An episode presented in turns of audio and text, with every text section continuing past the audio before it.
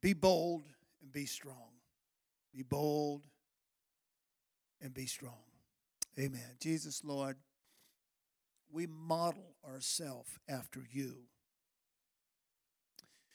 Lord, and we look into your word this morning in your direction, what your words are for us, what the apostles have laid down for us under inspiration of your spirit, bringing record of you, your word, and then given unto us inspired word of God.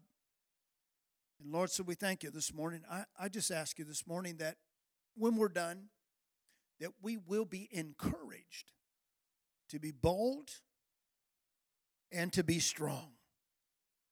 And we thank you for it, Jesus. Everyone said, Amen. The weak need, sissified, pampered person need not apply for Christianity. And I'm just one of those guys that that I'm, I'm going to take the scripture literally this morning. Weak hearted people are not going to make it. Years ago, somebody made mention of this the other day because I've told this story a few times, and, and let me say it again. We were meeting in a, a conference uh, way up in the hills. They called it a holy convocation. And it was just for those people that wanted to put a couple of days away. We were fasting and praying. And it started out very small. We just had a few, maybe 10. And then the next year it built up. And I think we finally finally ended up to about 40 or 50 guys that that were just mainly workers, ministers, youth directors, preachers, pastors. And uh, Brother Elder Cox got up, and, and it kind of shocked me at the time, but he did say it, and he was right. He said, I love all you guys. All you guys are, are great. You're serving the Lord, you're doing well. But half of you aren't going to make it. And that just, you know, that's so negative. I mean, we're at a meeting where we're encouraging guys, right? And somebody get up and say, half of you are not going to make it. That just sounds like a real downer. It's a so uh, and then you go away wondering, am I one of those? You know, so it kind of cast a little shadow on you there. I don't think he was trying to do that. But what he said was actually 100% correct. And tracing those men that were there, I knew them. And tracing that out, I would say at least 50% of them or more did not make it in following Jesus. Didn't make it in ministry, and made it with their families. And, and that's a sad, sad thing because, you know, that's kind of the elite of the people that we were working with the ministers, pastors, and, and elders. And for them not to make it, it, it really said something to me that there's, there's this thing about Christianity that's more than just jumping on the merry-go-round and going around a few times. This thing is a life effort. It's an everyday life effort. Say, well, it gets easier. No, it doesn't get easier. It's the same. You get up every day, and every day you have to you have to control the flesh. You have to get reign over the flesh. You have to submit yourself to God. You have to get into every day. And so this idea that we're just going to jump on it and and things are going to go well and and all's going to be nice when I become a Christian. I've never told anybody that and I won't this morning tell you that everything's going to be good when you become a Christian. I'll tell you what is going to be good. You're going to be delivered out of the power of sin you're going to be able to serve with a with a right heart and know Jesus as your Savior and and be able to walk in this life free and clean and above board and and and respectful in your life. I can tell you that, but there's many times of discomfort. And coming into this thing thinking that no, nothing's ever ever going to happen, you're you're going to be sadly disappointed because there are many times of dis- discomfort in the Christian life. There are many times of enduring hardship as a good soldier. There's many times of self denial. In fact, I believe it is every day what Jesus said take up your cross daily, deny yourself, take up your cross daily. And so, for me to stand here and tell you this morning that that you need to get on this thing and just just join up with the Jesus bus and away you go. Let me say it this way you need to count the cost because there is a cost in serving the Lord Jesus Christ. Salvation is free and it stops there. Everything else you're going to put your back into, you're going to work at. And if you maintain a Christian life, it's going to be because you have surrendered every day in your life to the Lord. There's just too many times that you can be caught up in the flesh and, and not want to take heed to the Word of God. You're going to have to be taught, you're going to be reproved, you're going to be corrected you're going to be instructed in righteousness. And I don't like that. You know, I grew up, my parents let me do what I wanted to do. But now that you've come to the house of God, you're going to be corrected. And they said, Man, that isn't that old school? That's as old as it gets. And that's where I'm at this morning. I'm not serving this new religious thing. I'm serving an old order. I'm serving something that was laid down 2,000 years ago, and, and this new modern philosophy in the church is not going to cut it. But you're, you're going to be reproved, you're, you're going to be corrected and instructed. That's what the Word of God does, and the preachers of the Word of God take part in that action. But I don't like that. I, I've never been treated that way. Well, it's about time in your life you get treated that way.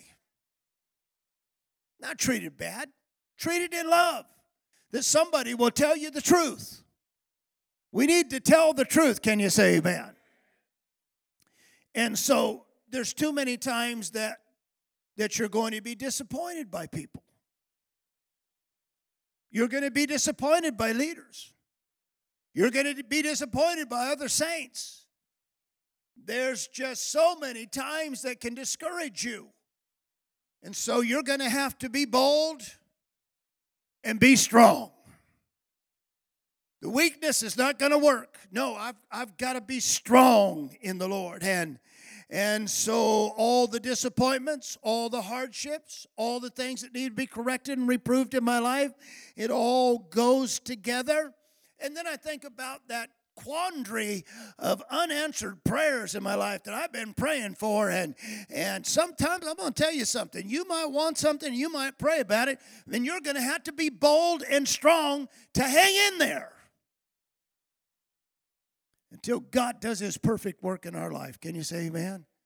How many of you this morning feel like that you're in process? You just feel like, okay, God, I'm in process. I haven't arrived, but thank God I have left the port you know, I've left the station and, and I'm on my way.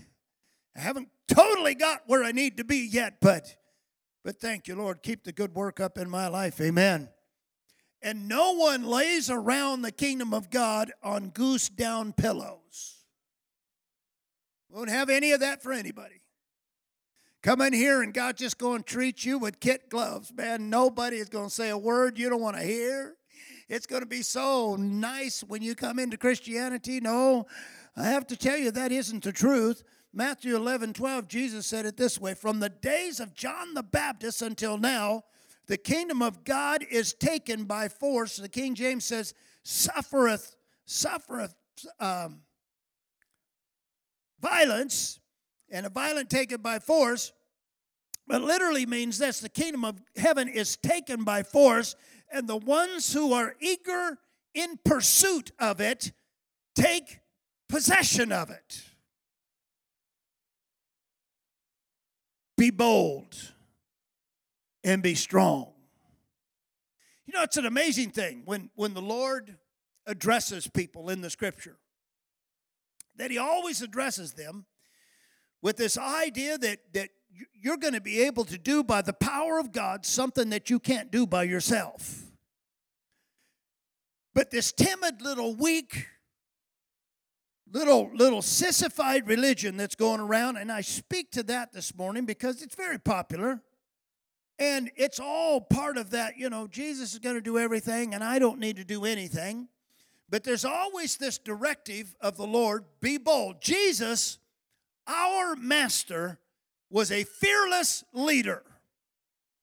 He's been portrayed as this soft little love everything, love everybody guy, but but that's a wrong picture of the Lord. We find him being bold and being strong. Can you say amen? We don't find him being weak and making concession. I want you to show me one place in the Bible where the Lord has made concession. Oh, well, you know, the people want it that way, so I guess we'll just do it that way. You know, we want the people to feel good, and so we make a concession. No, the Lord said, Here is the way, and now your responsibility is walk in it. And so he doesn't do things that are, are going to make the crowd feel better. And Jesus never did that. He always, in fact, it, it always kind of kind of stirs me that when the Lord is done speaking and he looks around and he sees that many many people have left, turns to his disciples and says, "Are you offended too?" And Peter, by the Spirit of God, he rose up with the right answer. No, Lord, you, where will we go? You have the words of eternal life. I'm going to tell you something about Jesus' pick of his disciples. He never went down to the king's house where they're sitting in cushy living luxury, but he went out to the seaside where there were men that were tough and they were strong and they were bold.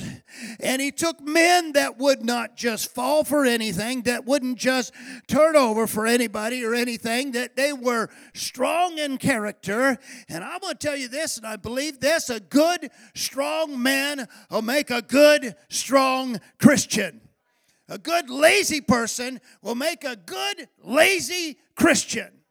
But the, the answer of the Lord is always be bold because that's exactly what He is. He is so bold about what He does. He doesn't take a back seat, He doesn't let anybody get in front of Him. His gospel is primary, His action, His mission is primary. No one's going to stop Him, no one's going to bring Him down, but He's going to stand in all boldness of God as a man, and He will carry this thing on His shoulders.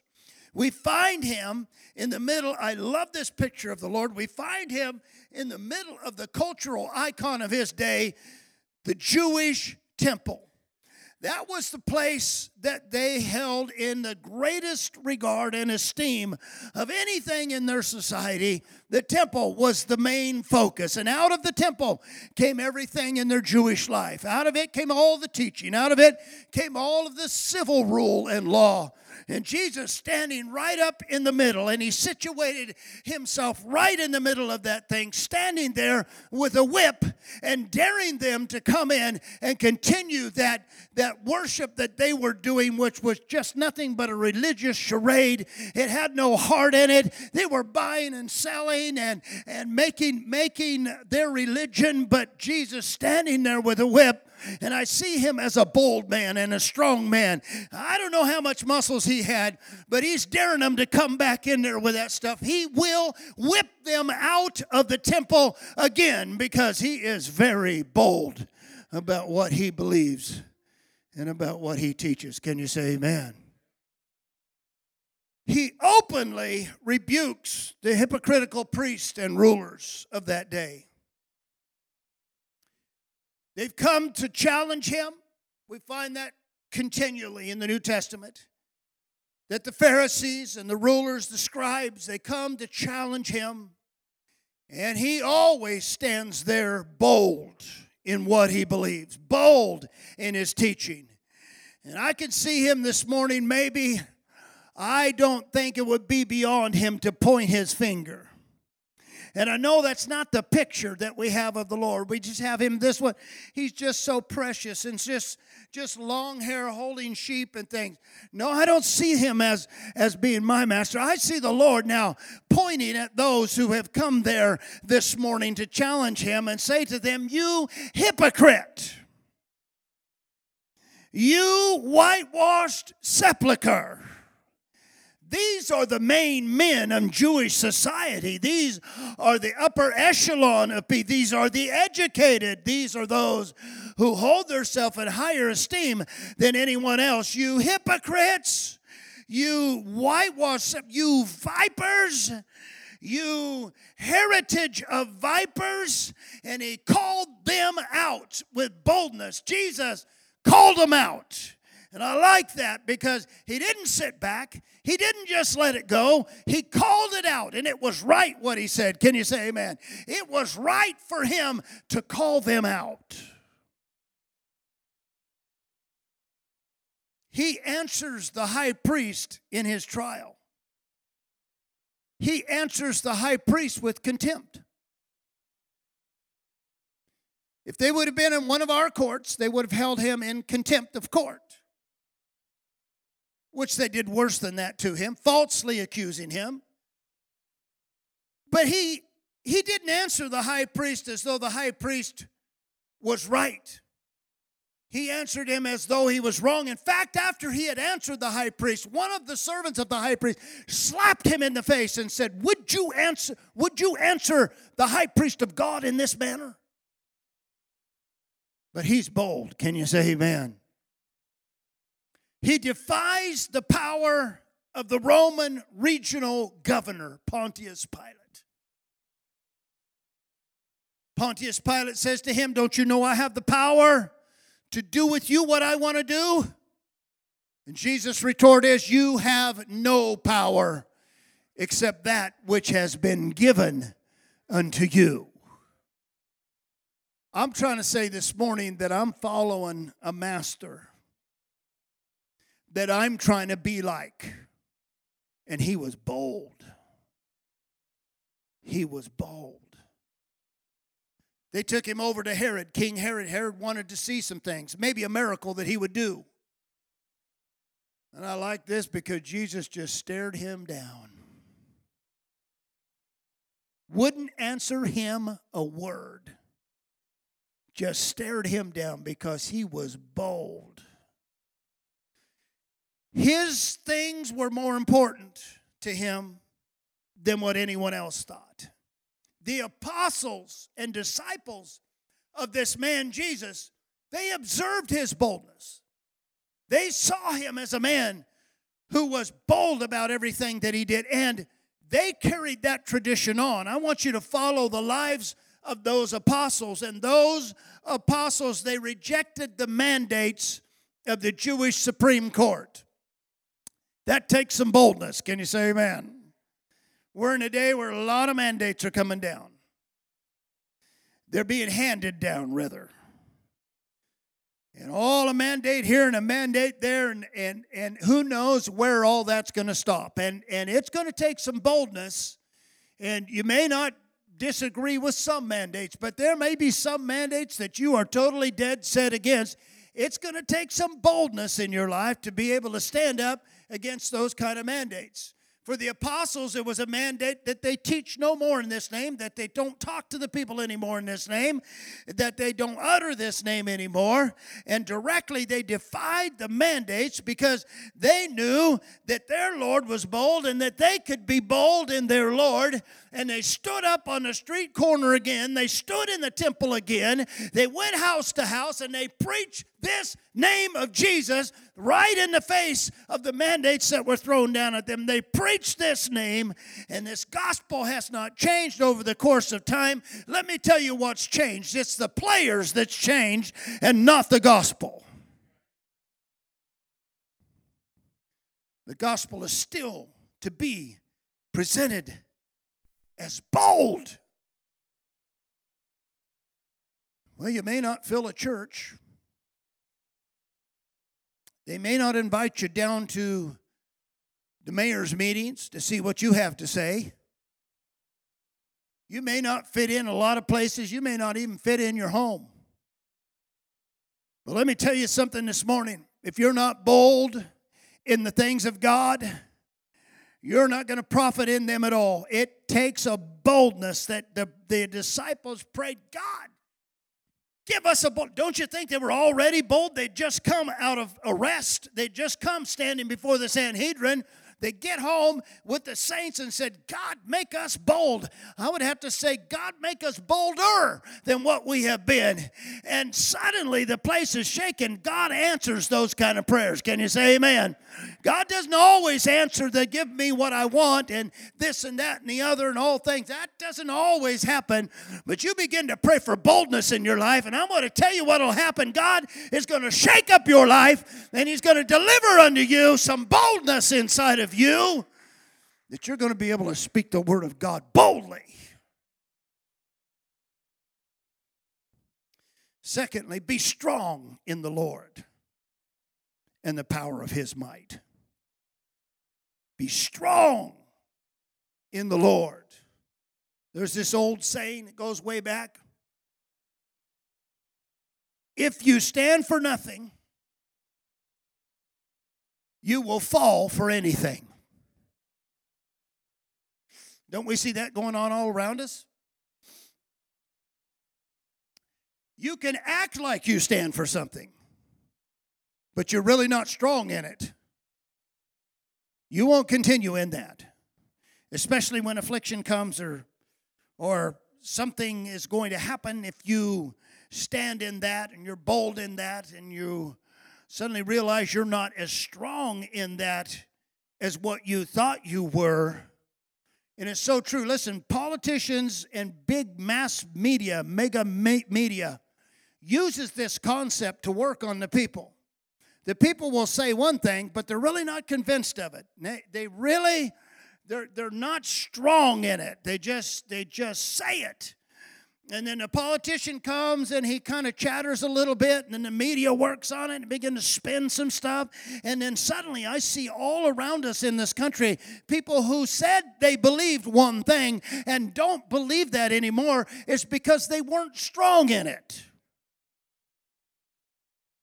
They, they thought it might be right. They thought they should maybe stand in that, but but really when the test came down, when when the time came down to have to deal with it, then, then I really don't believe that. And Rodney likes to, to say this and, and use this terminology is that, that there's a hill to die on, but most people don't have a hill in mind that they're going to die on. Just kind of floating through life. Really, nothing is that important to them that I'm actually going to stand in a place. You can only back up so far, and then finally, you know, you fall off the edge, whatever. But there is a place where we're going to stop and where we're going to stand and where we are we are going to be strong in in where we're standing. Look at this country and and what's going on in this country and I can see the reflection of that in the church is that we back up and we back up and we back up. Listen we are to the place in this country that the forefathers who fought Britain for freedom would actually revolt against our Congress and our Senate because the things that are being handed down are worse than the things than the king of england was handing down. But when you back up and back up and back up and you're never going to stand and never going to be strong you never will find a place to stop regressing. And so christian christian people christian christianity wants to get along with everybody so bad that we virtually quit standing for anything. And what we preached 20 years ago, it was okay because we had people with us. But when you preach it now, you don't have people with you. And so we tweak the message now. We tweak the church. We tweak the conduct. We tweak our lives so that they'll fit. Nobody feels bad. We want everybody to feel good. And the Lord Himself, He looks around and He sees when He's done preaching that people have left. I want to tell you one thing about those who don't want to hear the gospel. You can sugarcoat it, you can make it sound good, but you will never get them in the kingdom. You only come in through the straight gate. Come on, say amen. There's a straight gate and there's a narrow way and there's a straight gate, straight door that you're going to come into. And if you don't come in there, anyone who comes in any other way is a thief and a robber, and they won't stay in anyway. So, major denominations are now teaching how to integrate. Listen to this. I, I, made this up. The various twisted groups of weirdos into the church body. I don't know if you've heard it. I've, I've heard it. From big places, big movements. We need to see these people for what they are. They're just people. I mean, they've got a few things that may, maybe need to be rearranged a little bit, but let's just get them into church. And there we can just really just love them and, and help. And, and that is the exact wrong approach to the gospel. The approach to the gospel is here it is first. This is the gospel. If you don't like the gospel, you're not going to like it here. Somebody come in here that's weird and strange in, in all of their the mess that's going on and, and all the letters that go in front of their name and all that stuff. Listen, I'm not going to turn anybody away that wants to find Jesus, but I'm not going to integrate anybody that wants to belong to that stuff. We've got somewhere to be strong. We have to somewhere have, have a stop somewhere in the church that says we're not going down that path. Can you say amen? But it's no wonder denominations and Big movements are doing that because look at their leadership. Afraid to offend and have become weak and soft. I don't know where we got the idea that God's preachers should be weak and soft. I where we got that from. Maybe they've been men of the cloth too long.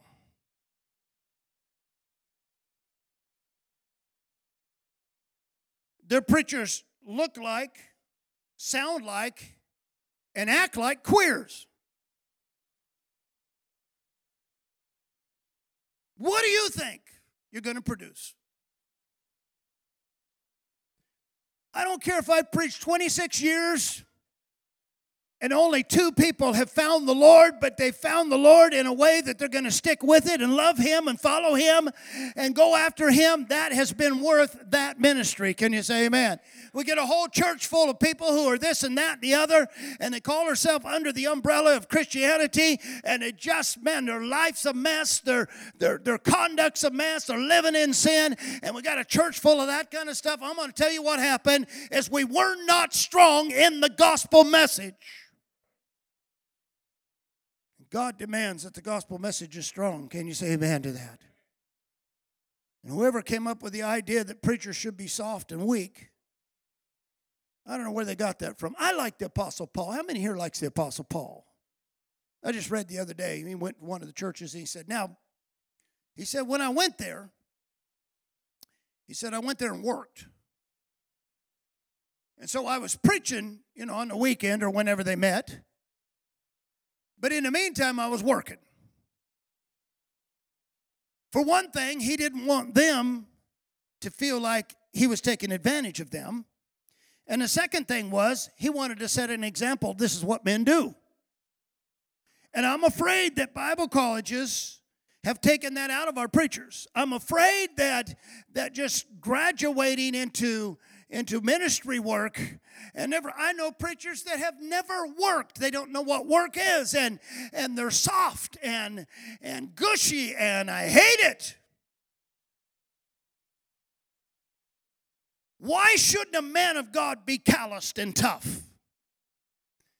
When we look at the early apostles they were calloused men. They were tough men, they were strong men. You couldn't drive the message out of them. You could arrest them and put them in jail, but you could not get the message out of them. You could whip them, you could chase them from town to town, you could persecute them. It doesn't matter. They're going to take it, they're going to go, they're tough. They're bold, they're strong, they're not going to give up and not going to give in, and that's the way Christianity was founded. It wasn't founded on sissies. It wasn't founded on people that you can't tell what cultural thing they're going to do next. But they stood there by the power of God, by the strength of God, by the boldness of God, and began to proclaim a word that would set people free. And that's the gospel. Did anybody ever followed the circuit riding preachers a little bit in this country? Little sissy guys. No, no, no. Traveling from town to town, making their rounds because they didn't have enough preachers to put in the churches and the works. Traveling on horseback in the rain, the snow, the weather, the wind, going to the next town. Sometimes they didn't have horses, they had to walk walking for miles and miles, tough men, calloused men, hard men, and you weren't going to shake them. They were going to shake you. They were going to preach this gospel to that congregation. They'd be back in another six months or whenever they made their rounds. These men were men that were tough. They were, they were not sissies. They were not going to bow down to the elements of this world or people's will, but they carried on this gospel. And let me let you in on a secret this morning. God's last day preachers are going to emulate that same thing. His real preachers aren't going to be softies. His real preachers are going to be tough men. They're going to be calloused men. They're going to be experienced men who take the flow and tide of mankind and turn it around by the power of the gospel of the message of Jesus Christ. And they will not fail to do so because they are bold and strong in what they know and what they believe, what they have experienced in the Lord Jesus Christ. Hallelujah. I like that kind of preaching. I hope you like that. So we get to the text verse and 2 Timothy 1 7. God has not given us a spirit of fear and so, you know, we've prayed for people with this verse, quoting this verse, and somebody's afraid of something, they're worried, they're having trouble at night and sleeping and and just, you know, upset, worried about some of the things that may happen, worried about our children, and and we tell them, we tell them, God has not given us a spirit of fear. And I don't believe God has given us a spirit of fear. But the English version didn't do good enough here, and you know this. I'm constantly checking these things up. The uh, Greek word for fear is, is phobo, right? Well, this is not that word. This is a word that means cowardice. Hmm. They're going to change the meaning just a little bit here. God has not given us a spirit of cowardice. I don't believe He's given us a spirit of fear either. Do you believe that God He wants you to be afraid of everything? No, no, I don't believe that. But He hasn't given us a spirit of In other words, His spirit is not a spirit of cowardice. I think it, it goes along with that idea that God's men are not cowards. Not God's men. Preachers might be. Those that's graduated from colleges might be. But the men that God have called and anointed them, he doesn't put in them a spirit of cowardice. He instills in them a spirit of boldness and strength in the Lord. Be strong in the Lord and the power of his might. And so, what spirit is God giving us? And now, so Holy Spirit is not some smooth, sweet, non confrontational person of weak character. That's not the Holy Spirit of God. Now, I've seen it presented that way. And uh, in fact, I had a friend. This is just, I mean, it's kind of comical, but this was his idea. He said, Well, you have God who is strength and father and strong and might. And then you have Jesus, who's the Son, and he's strong. And then you have the Holy Spirit, who is like the female part of God. Yeah, somebody said, uh oh, you're right. No, no, the Spirit of God, no. The Holy Spirit of God is just not bringing the female weakness into our life.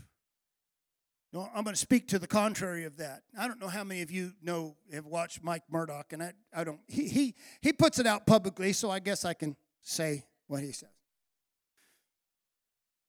He didn't even know what life was about. You know, he was a Christian and everything until he met the Holy Spirit. He's wrote, I think he said 5,000 songs to the Holy Spirit. And he began to sing some of those amorous love songs that he calls to the Holy Spirit. Makes me sick. His Holy Spirit, now we're not doing the same thing. Mm-mm. Soft little, oh, just a little precious little. No, no, that's not. The Spirit that was in Christ Jesus that bold, strong, powerful spirit. Not this little pansy, weak little thing. And, you know, I know Rodney gets on this, you know, and and talks about us being men and also want to talk to the ladies. You don't have to be a man, but you can be strong in the Lord and in the power of his might. You don't have to be a man, but you can be bold in what you believe. You can be strong in your conviction and stand where you know that you know what you believe in the Lord Jesus Christ. I don't like hearing songs written to the Lord or especially to, it's almost like this female Holy Spirit that sounds like something you would say to your girlfriend. I'm not talking to God like He's my girlfriend. I'm sorry, I'm not doing that. Ugh. I'm going to tell you what, that guy is my leader. He is my idol. I love what he is. I love the strength that he is. I love the boldness that he has. I wish I had more like him. I wish that I could come more into the stature of the knowledge of Jesus Christ in my life. But I see him as a strong individual. I see him as one who makes a path, one who blazes the way, one who is out in the front of this thing and, and he's tackling everything that's in his way by the power of God and the strength of God. The strength of his word goes out. He holds the power of the earth by the strength of his word. He holds all things together. He's not some weak little sissified character. He is Lord God Almighty. And that spirit that raised him from the dead, that dwelled in him, it dwells in you and I.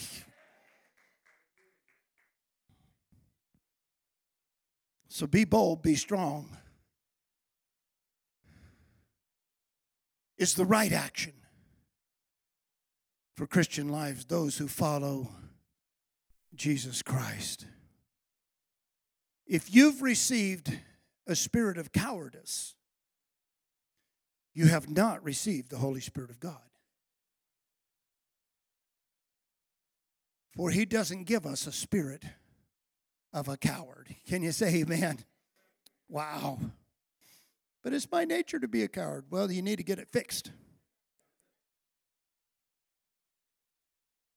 Be strong in the Lord and in the power of His might. Well, I just don't like confrontation. That's I'm telling you, you need to get ready, get ready, get ready. So I like to do this because uh, at the first of the year is coming up, and all the big time preachers are going to be doing this business. Get ready, get ready, get ready. Your stuff is coming back this year. You know, all your people are going to do well. The money's coming to you. You're going to get your house paid off. You're going to get your car paid off. Get ready, get ready, get ready. I'm telling you, get ready, get ready this morning. God is going to enable you with boldness in your life. I can't guarantee you that He's going to pay off your car. Now, it might happen. And thank God if He does. But I'll guarantee you one thing God is going to, by His Spirit, if you buy in, if you buy in, God's going to equip you with some stuff. Can you say amen? So, He hasn't given us the spirit of a coward. Thank the Lord. Thank the Lord. Thank the Lord. A person who has no set values or principles in their life is a coward. We only think of a coward like we think of a, uh, uh, military, maybe if we're looking militarily. And um, a person that walks off from their post that leaves, and it used to be uh, a firing squad for, for that person. I don't know anymore what it is, but but certainly a dishonorable discharge and all that. And we would call him a coward. You get into a battle and somebody, you know, they, they leave for don't want to be in the battle, and we call him a coward. But a person that doesn't have a set of principles is a coward. Let me tell you why you don't have a set of principles if you don't have a set of principles. Is because you can float. A chameleon. Has anybody ever been around a chameleon person? Do you like them? Whatever you are, they are. It's beautiful. You're talking, oh, yeah, I believe that. And then you go to the next person, whatever they believe, they believe with them too. It's beautiful, just whatever. They have no set of principles. Because if you have a set of principles, you're going to come into conflict. There are going to be those that are going to challenge your set of principles.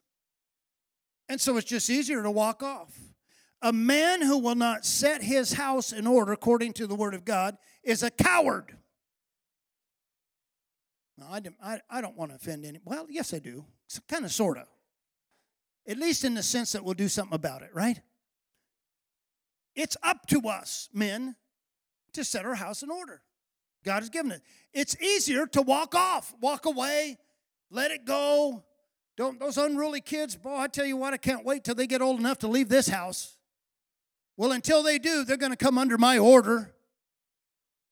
And I'm going to set it in order because I'm not afraid to face that. I mean, they think they're strong. I'm stronger. You know, and the kids are 20 and I'm 40, I can still whip them. If I can't whip them physically, I can whip them financially. I mean, I'll whip them some way. But I'm going to be a coward and just back off and just let the kids do anything they want to do, let everything go out of order in my home and, and stuff just go awry. No, it's up to us. A man has got to set that house in order. Jesus said, a hireling shepherd. A hireling shepherd is nothing but a coward. When he sees the wolf coming to, a, to attack the flock, what does he do? Stand up and by the power of God, I resist you. I come against you. What is the wolf that comes against the congregation these days? Heresy, false teaching, false doctrine, false stuff entering into the church, wrong ideas entering into the church. And it's easy for the hireling to say, I'm not going to challenge that because I don't want people mad at me. If they get mad at me, they won't give me money anymore. That's a hireling. A man of God's going to stand up there and say, Naked I came into this world, naked I'm going to return, but I'm going to protect the flock of God, which I have, the Lord has delivered over us. And you know, that all of these years I've stood up here and faced this. I'm not saying this morning something that I haven't done myself. I've faced it down, I've called it down, I've, I've, I've cried out what is right by the Word of God, no matter where things have gone in the world and in the church world, because it's the only right thing to do. Otherwise, I'm a coward and just slip out the back door and don't say anything and let the wolf come in and just kill the flock.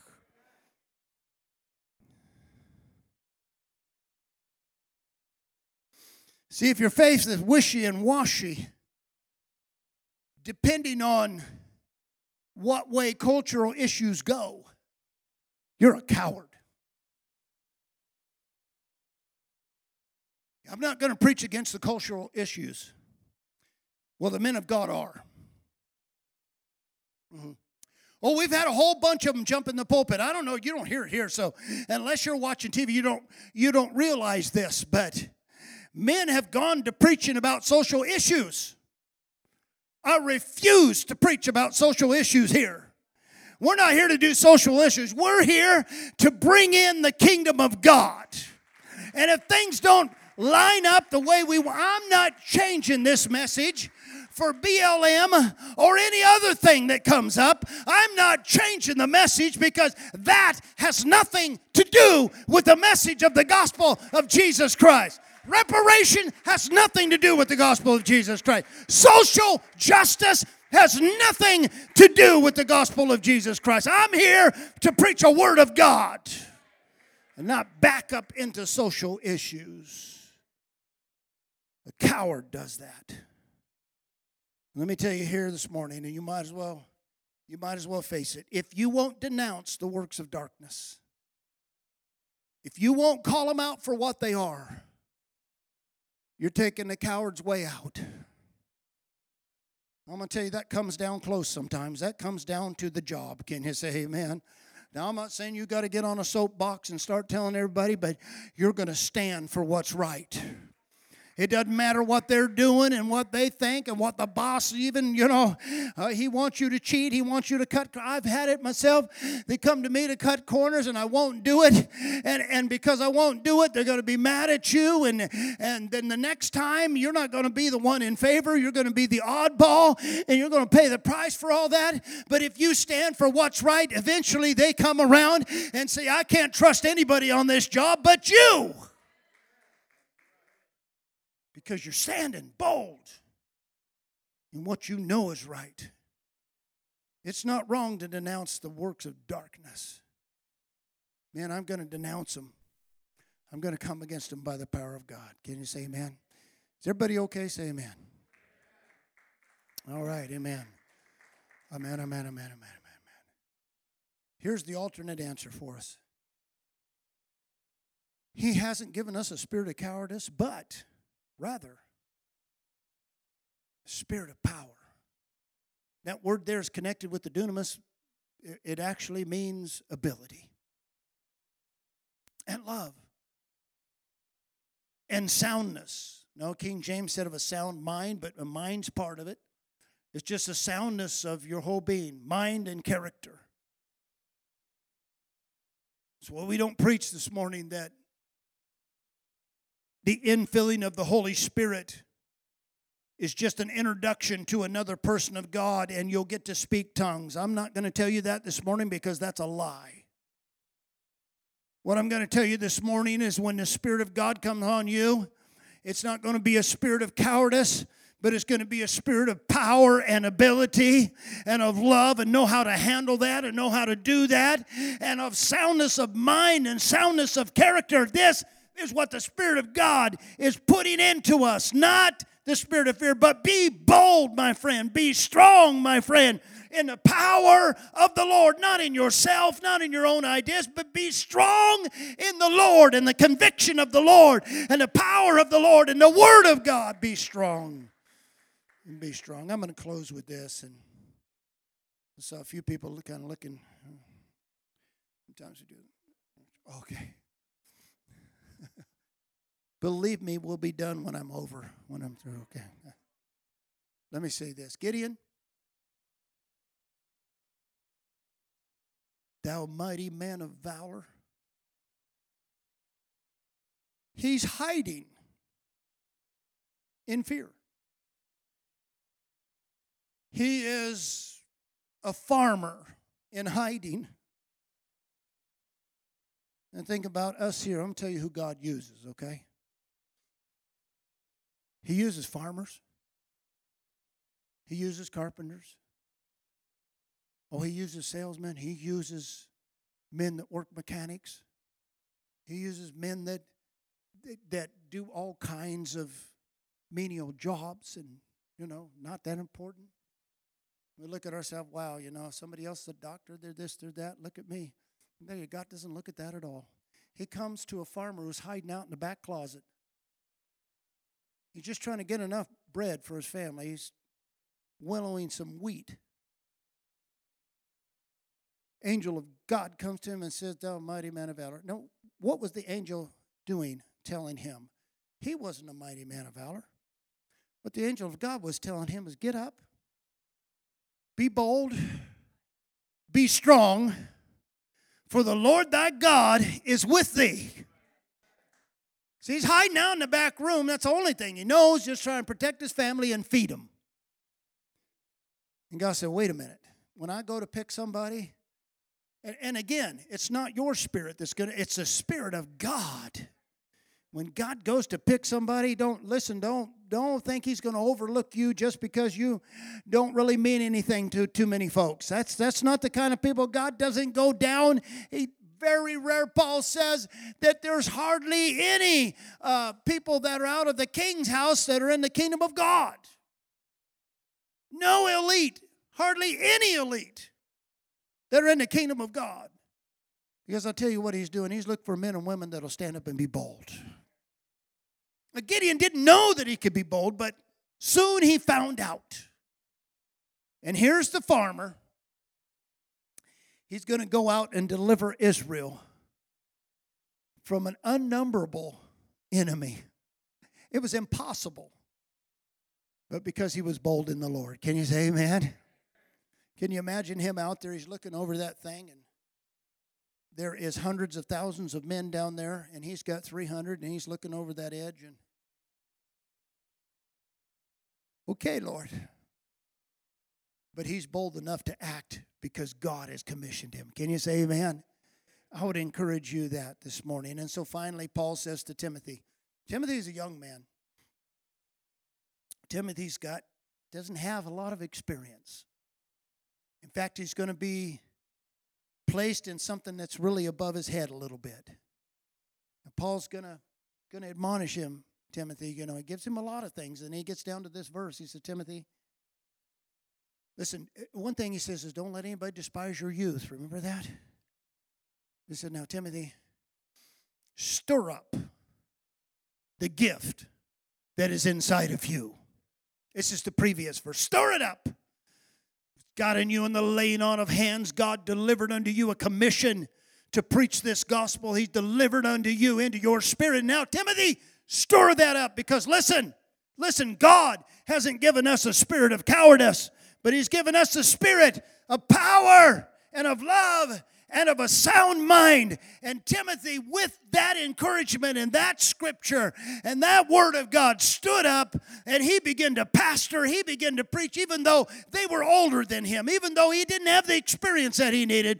But the power of God, what? Made him bold and strong in the Lord. Come on, amen. Come on, amen. Thank you, Jesus. Would you come up to the to the music this morning? And I thought about this, Lord. I've preached a lot of messages, and I've probably preached along this same line maybe a number of times. But you can't preach too much about being strong in the Lord. So, God help us. God help us. I know that there's been people who's been battered it may be from friends, it might be jobs, it might be family. And in your heart, you're almost like, oh, man, if I could just kind of make concession a little bit, you know, and, and just show that love in there. That's, that's, that's what he needs. That's what she needs. That's, that's what people need. They just, they just need that love, you They need the truth in love. So we stand in the truth first. Can you say amen? And then we love, but we stand in the truth. A message that is half baked is not going to fix anybody. We got to take that message with us. God, help us to be bold. Can you say that? How many this morning say, Lord, I want you to help me to be bold? How many would say, Lord, I want you to help me be strong? Would you stand with us? God bless you. In this life, we've been made more. We've been